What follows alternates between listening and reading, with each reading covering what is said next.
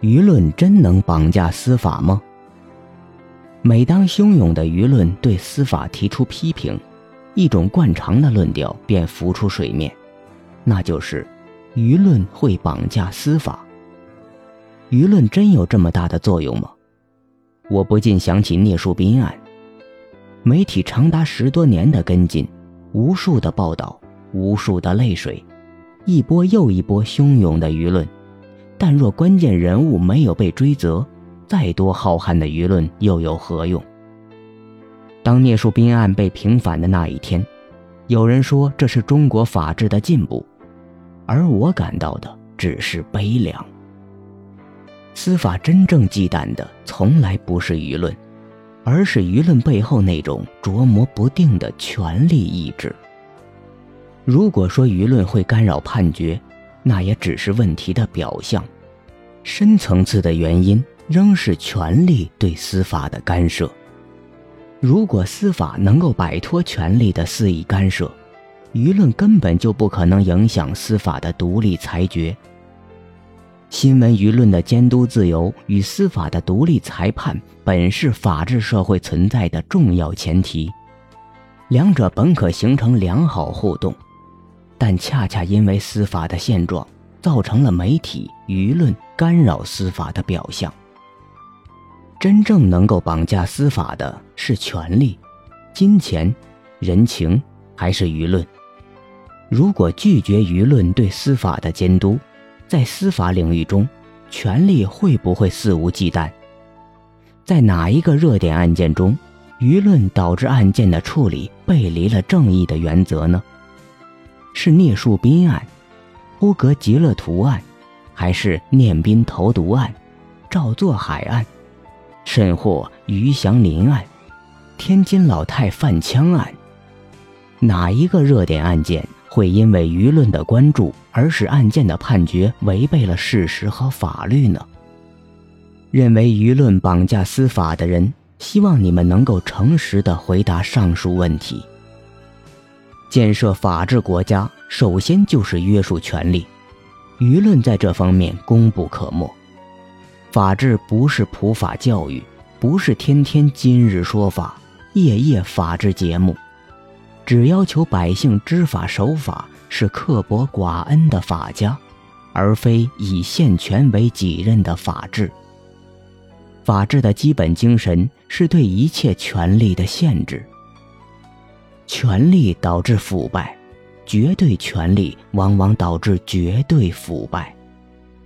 人性中那些天然的良善和道德，时刻面临着各种严酷的试探和特权的侵蚀，并且事实无数次的证明，我们的人性最终无法抵制这些致命的诱惑。在所有的国家权力中，刑罚最为可怕。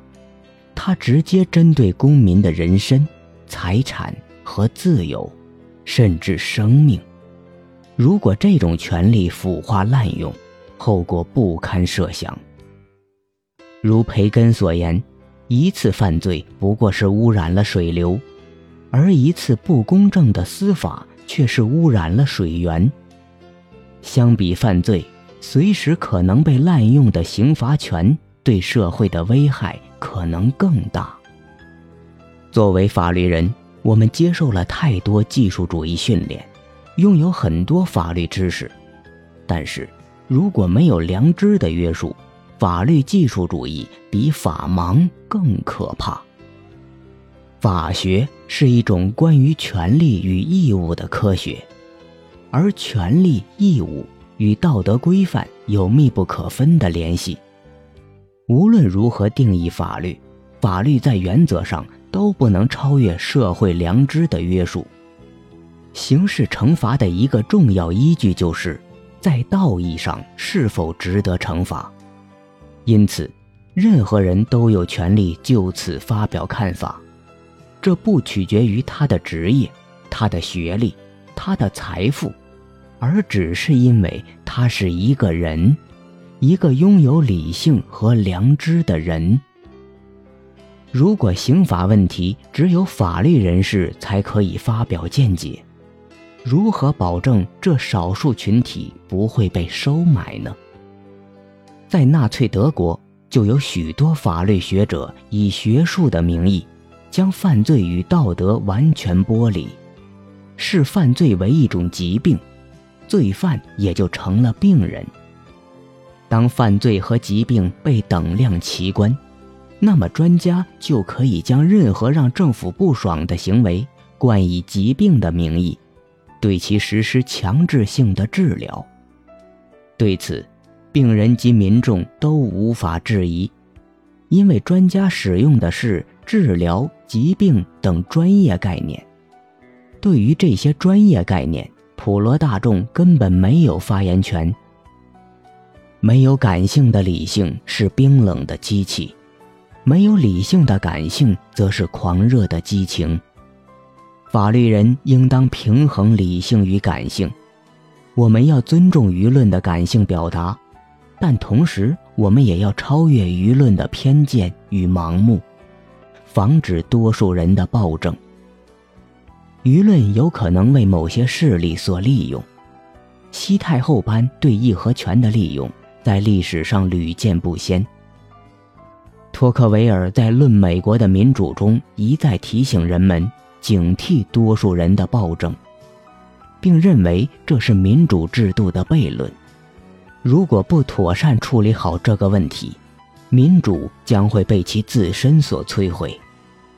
但是，托氏很高兴地发现，在美国，对抗这种问题的最有效武器就是法律人的规则意识与保守精神。法律要承载人类共通的道德规范。尊重每个个体的尊严，通过正当程序让正义在每个个案中得到践行。